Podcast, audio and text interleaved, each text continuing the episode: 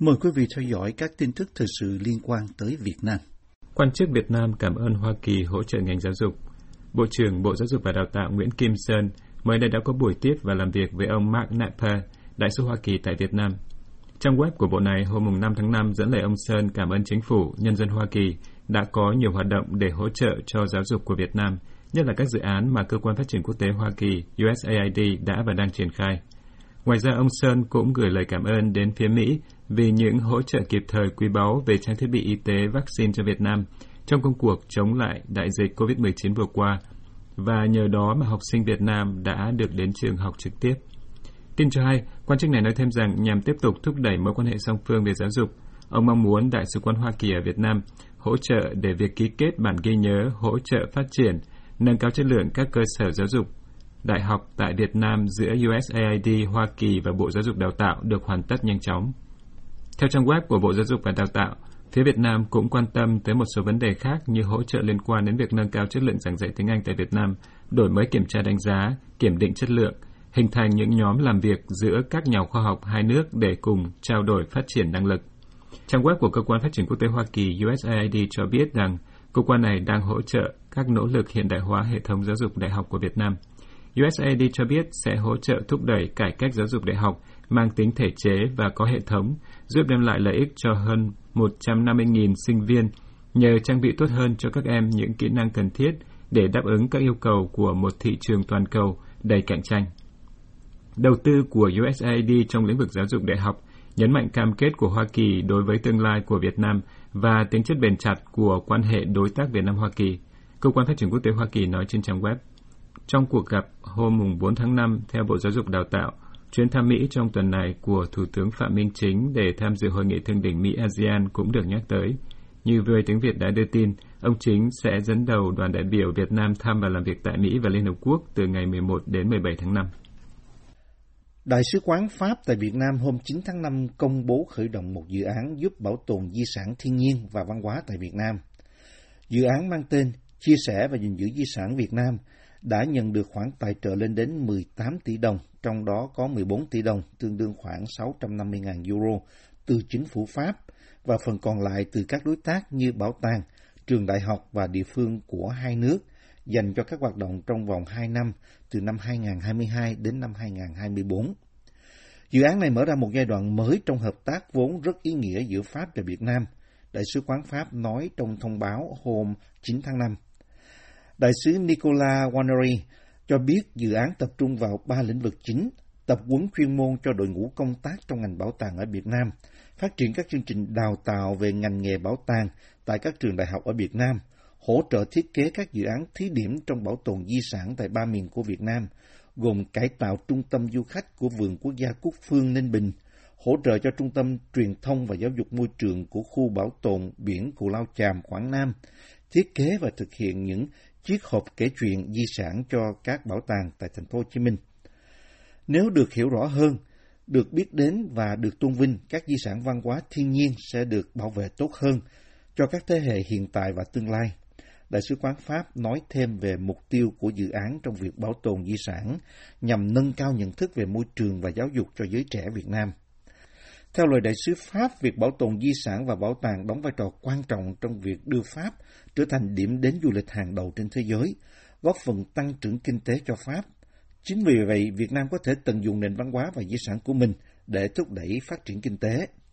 Dự án chia sẻ và gìn giữ di sản Việt Nam là một hoạt động nhằm cụ thể hóa nội dung đã được trao đổi và nêu trong tuyên bố chung nhân chuyến thăm chính thức của Thủ tướng Chính phủ Việt Nam Phạm Minh Chính đến Pháp vào tháng 11 năm 2021 vừa qua trong việc tăng cường hợp tác trong lĩnh vực bảo tàng. Việt Nam yêu cầu tăng cường giám sát viêm gan cấp tính không rõ nguyên nhân. Bộ Y tế Việt Nam hôm 9 tháng 5 đề nghị Sở Y tế tỉnh, thành phố tăng cường giám sát khả năng các trường hợp mắc viêm gan cấp tính không rõ nguyên nhân nhằm kịp thời triển khai các biện pháp phòng chống, hạn chế tối đa số mắc và tử vong. Bộ này cho biết đã yêu cầu tăng cường lấy mẫu xét nghiệm các trường hợp nghi ngờ và nếu phát hiện các trường hợp bất thường không rõ nguyên nhân, đề nghị báo cáo ngay về Bộ Y tế, Cục Y tế Dự phòng để theo dõi chỉ đạo kịp thời. Trang web của Bộ Y tế Việt Nam cũng ra chỉ thị không để tồn tại các khu vực có tỷ lệ tiêm chủng vaccine viêm gan B cho trẻ em đạt thấp, đặc biệt đối với trẻ sơ sinh. Tin cho hay tới ngày 10 tháng 5, Việt Nam chưa ghi nhận bất kỳ ca nhiễm viêm gan cấp tính không rõ nguyên nhân nào. Bộ Y tế Việt Nam dẫn lại thông tin từ Tổ chức Y tế Thế giới WHO cho biết hiện nay trên thế giới đã ghi nhận khoảng 300 trường hợp viêm gan cấp tính ở trẻ em từ 1 tháng tuổi đến 16 tuổi. Bộ này cho hay rằng WHO và Trung tâm Phòng chống và Kiểm soát Dịch bệnh châu Âu cho biết hiện nguyên nhân chính xác gây viêm gan ở những bệnh nhi này vẫn chưa được tìm ra và các cuộc điều tra đang được diễn ra. Tại Mỹ, Trung tâm Phòng ngừa và Kiểm soát Dịch bệnh CDC tháng trước đã phát đi cảnh báo trên toàn quốc, kêu gọi các bác sĩ và trung tâm y tế thông báo các trường hợp mắc viêm gan không rõ nguyên nhân. CDC cũng cho biết đang làm việc với Sở Y tế Alabama để điều tra 9 trường hợp viêm gan không rõ nguyên nhân ở trẻ em từ 1 đến 6 tuổi, vốn trước đó đều khỏe mạnh.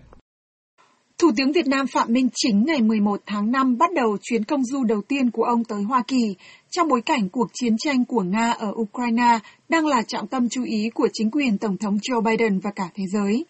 Trọng tâm của chuyến thăm và làm việc 7 ngày của ông chính tại Mỹ là tham dự hội nghị thượng đỉnh Hoa Kỳ ASEAN theo lời mời của Tổng thống Biden tới các nhà lãnh đạo của khối 10 nước Đông Nam Á. Trong bối cảnh cuộc khủng hoảng Ukraine, việc Tổng thống Biden đón tiếp các lãnh đạo ASEAN tại Washington trong hai ngày tái khẳng định rằng khu vực Ấn Độ Dương-Thái Bình Dương vẫn là ưu tiên hàng đầu của Mỹ, theo các nhà quan sát. Dù không đưa ra nhiều chi tiết về hội nghị, lần đầu tiên được tổ chức gặp mặt trực tiếp tại Washington, nhưng Nhà Trắng nói rằng thượng đỉnh sẽ cho thấy sự cam kết lâu dài của Mỹ đối với ASEAN. Ngoài các vấn đề thương mại và an ninh khu vực, cuộc xâm lược của Nga ở Ukraine sẽ là một trong những chủ đề nằm cao trong nghị trình bàn thảo tại thượng đỉnh. Tổng thống Biden nhiều khả năng sẽ thúc đẩy vấn đề Ukraine nhằm tìm kiếm một liên minh chống lại Moscow mở rộng ra bên ngoài châu Âu. Tuy nhiên, khối ASEAN không đồng nhất về quan điểm đối với cái mà Nga gọi là chiến dịch quân sự đặc biệt ở Ukraine, trong khi Myanmar không được mời tham dự tượng đỉnh tại Washington trong tuần này, công khai ủng hộ Nga, thì Singapore là nước duy nhất trong khối Đông Nam Á áp chế tài đối với Moscow. Việt Nam dù phản đối cuộc chiến tranh vô cớ nhưng lại từ chối lên án hành động xâm lược của Nga. Sau hai lần bỏ phiếu trắng tại Đại hội đồng Liên Hợp Quốc, Việt Nam đã bỏ phiếu phản đối nỗ lực do Mỹ dẫn đầu nhằm đình chỉ Nga khỏi Hội đồng Nhân quyền của tổ chức này. Trong khi nhiều người dân trong nước ủng hộ sự kháng cự của Ukraine, thì quan điểm của các lãnh đạo Việt Nam qua việc bỏ phiếu tại Hội đồng Liên Hợp Quốc bị nhiều người chỉ trích và cho là đứng về phía Nga. Theo tiến sĩ Hà Hoàng Hợp của Viện Nghiên cứu Đông Nam Á ICES Yusuf Ishak, chuyến thăm của ông chính tới Mỹ sẽ là cơ hội để Việt Nam giải thích về lập trường của mình đối với cuộc khủng hoảng Nga-Ukraine trong bối cảnh Mỹ và các đồng minh ngày càng gây áp lực để Nga phải chấm dứt cuộc chiến tranh đã kéo dài gần 3 tháng qua. Việt Nam sẽ giải thích rõ cái quan điểm của họ đối với ờ, khi tình hình Ukraine và quan hệ Việt Nam với Nga. Người ta sẽ giải thích rõ, về ông chính sẽ giải thích rất là rõ về cái đó. Mọi người đã biết rằng là Việt Nam thì, thì họ lên án cuộc chiến này trên các nguyên tắc pháp lý quốc tế. Thế nhưng họ không ờ, muốn lên án người Nga họ không lên án trực tiếp từ nga mà họ chỉ nói rằng là các cái bên liên quan thì cách sớm nhất là chấm dứt chiến tranh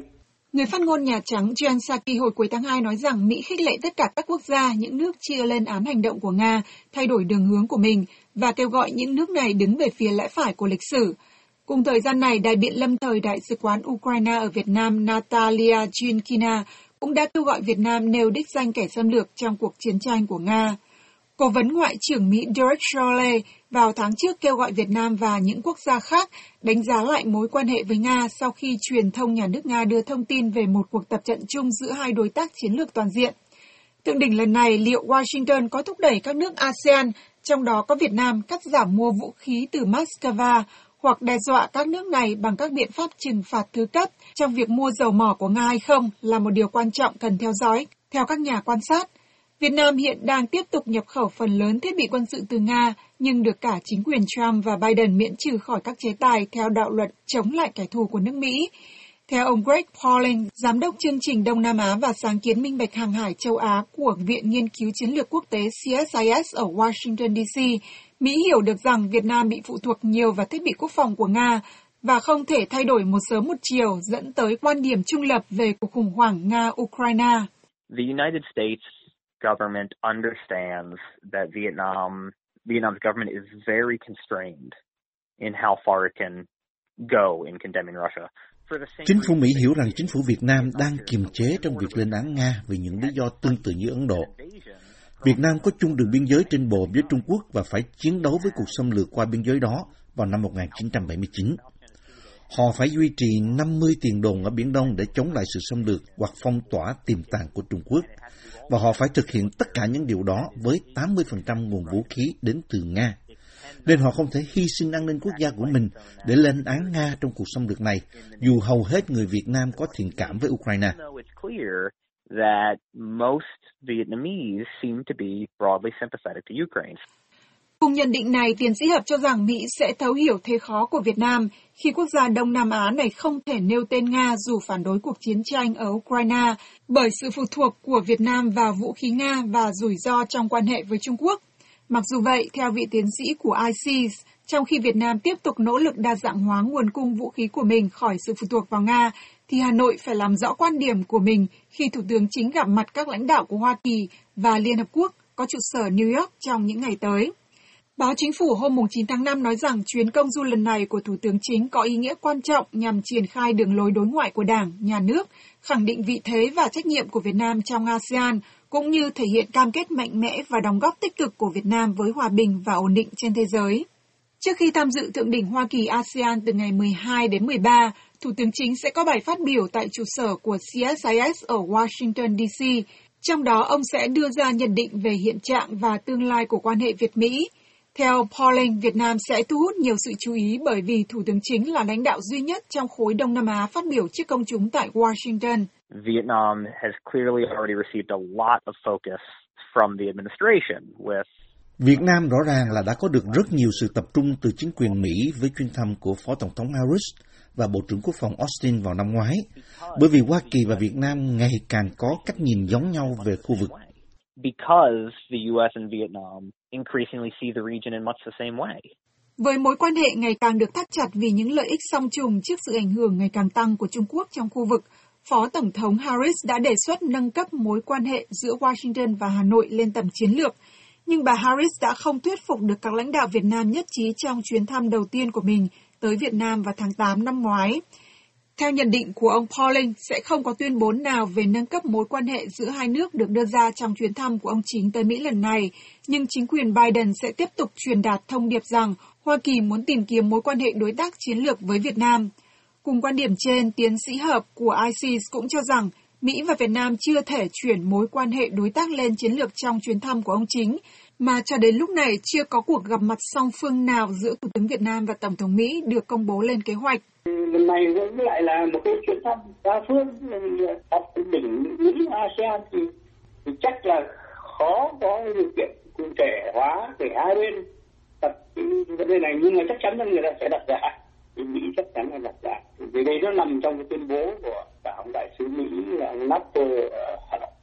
một trong những mục tiêu chính của ông Napper, người mới nhậm chức đại sứ Mỹ tại Hà Nội đầu năm nay, là đưa Mỹ và Việt Nam trở thành đối tác chiến lược. Theo báo chính phủ, chuyến thăm của ông chính được kỳ vọng tạo động lực thúc đẩy quan hệ đối tác toàn diện Việt Nam-Hoa Kỳ phát triển, hiệu quả đi vào chiều sâu, ổn định lâu dài trên tất cả các lĩnh vực. Không rõ nhân quyền có nằm trong nghị trình thảo luận tại Thượng đỉnh Hoa Kỳ ASEAN trong tuần này hay không, nhưng Tổ chức Theo dõi Nhân quyền Quốc tế Human Rights Watch hôm 9 tháng 5 đã gửi một bức thư tới Tổng thống Biden để thúc giục người đứng đầu Nhà Trắng tập trung thảo luận vấn đề này và khuyến khích các lãnh đạo chuyên quyền, gồm cả Thủ tướng Việt Nam, phải đối đầu trực tiếp với nhân quyền và dân chủ. Bức thư này nói rằng các mục tiêu của thượng đỉnh gồm tăng cường an ninh và kinh tế trong khu vực sẽ không thể đạt được nếu không giải quyết trực tiếp môi trường nhân quyền đang trở nên tồi tệ hơn và dân chủ đang đi giật lùi tại Đông Nam Á. Tổ chức có trụ sở New York nhắc đến cuộc đàn áp nhân quyền và dân chủ ngày càng tồi tệ ở Việt Nam, nơi hiện đang giam giữ và bỏ tù 150 người bất đồng chính kiến. Trong thời gian thượng đỉnh, chính quyền của ông Biden nên công khai kêu gọi thả tự do cho các tù nhân chính trị ở Việt Nam và Campuchia, cũng như chỉ trích việc sử dụng các điều luật quá mức và mơ hồ nhắm vào những người bất đồng chính kiến, Bà Ellen Pearson, quyền giám đốc Human Rights Watch viết trong bức thư. Tuần trước, tổ chức BPSOS có trụ sở Virginia của Mỹ và hơn 50 tổ chức dân sự khác cũng đã gửi một bức thư đến Tổng thống Biden, yêu cầu Nhà Trắng nêu quan ngại với Thủ tướng Chính về việc Việt Nam chủ trương bách hại các tôn giáo, không chấp nhận bị chính phủ kiểm soát. Ông John Sifton, giám đốc vận động châu Á của Human Rights Watch, nói với VOA tuần trước rằng nếu chính quyền Biden tổ chức thượng đỉnh này và không công khai nêu lên những lo ngại về nhân quyền với các thành viên ASEAN, thì nó sẽ gửi đi một thông điệp rằng những vi phạm nhân quyền giờ đây sẽ phần lớn được dung thứ dưới danh nghĩa giả mạo Liên minh chống Trung Quốc. Nói với VOA hôm 9 tháng 5, người phát ngôn Nhà Trắng cho biết rằng Tổng thống Biden chưa bao giờ kìm hãm việc nêu ra những lo ngại về nhân quyền khi ông có dịp trò chuyện với các nhà lãnh đạo khi điều đó có liên quan. Nhân quyền được xem là trọng tâm hàng đầu của chính quyền Biden-Harris trong chính sách đối ngoại của Mỹ khi tiếp cận các đối tác trên thế giới. Tiếp theo mời quý vị theo dõi phóng sự Ngư dân xã Hàm Ninh. Khu thị tứ ở làng chài Hàm Ninh của tỉnh Kiên Giang vào hai năm về trước có một cây cầu cảng dài hơn nửa cây số, là nơi neo đậu cho một số ghe đánh bắt hải sản của xã Hàm Ninh. Sau thời gian dài sử dụng cây cầu bị hư hỏng, nên chính quyền nơi đây đã tháo dỡ hồi đầu dịch Covid. Ông Lê Thanh Dũng, một ngư dân Hàm Ninh, nhớ lại. Hồi xưa có cây cầu nó không còn nó sung sướng được cái gì, chạy xe không phải mình đem đồ nó sướng, còn bây giờ phải tốn đâu nè, đó, tốn thêm chiếc ghe phải tốn thêm xuồng nhỏ, cái xuồng nhỏ dù phải có cái máy gì nữa, đó, mình ra ngoài mình động ngoài chứ đâu giờ cầu kỳ đâu có đi được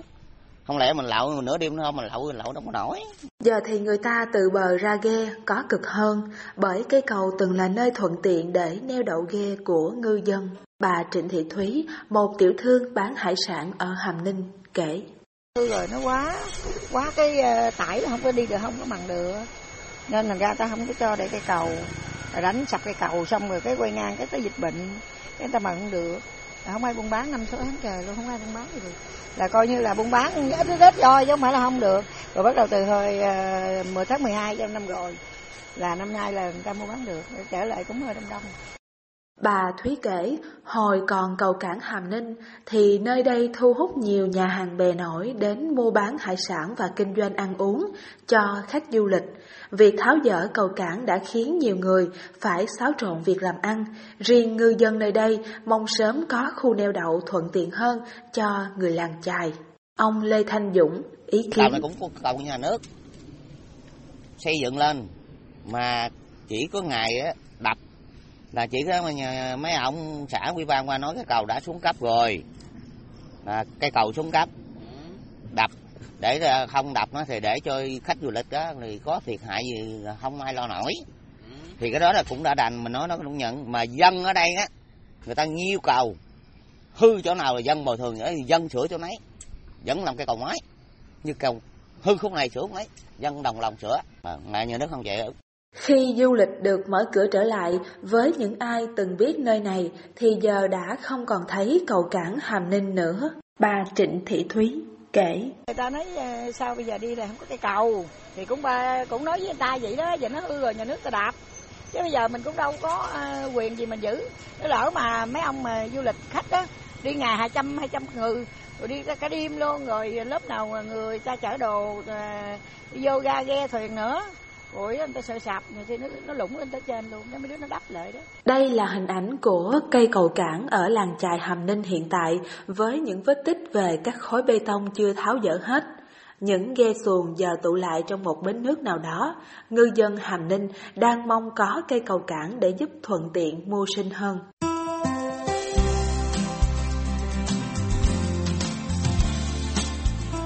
Buổi phát thanh Việt ngữ buổi sáng của đài VOA xin được kết thúc tại đây. Tấn Chương cùng toàn ban Việt ngữ xin kính chào quý khán giả.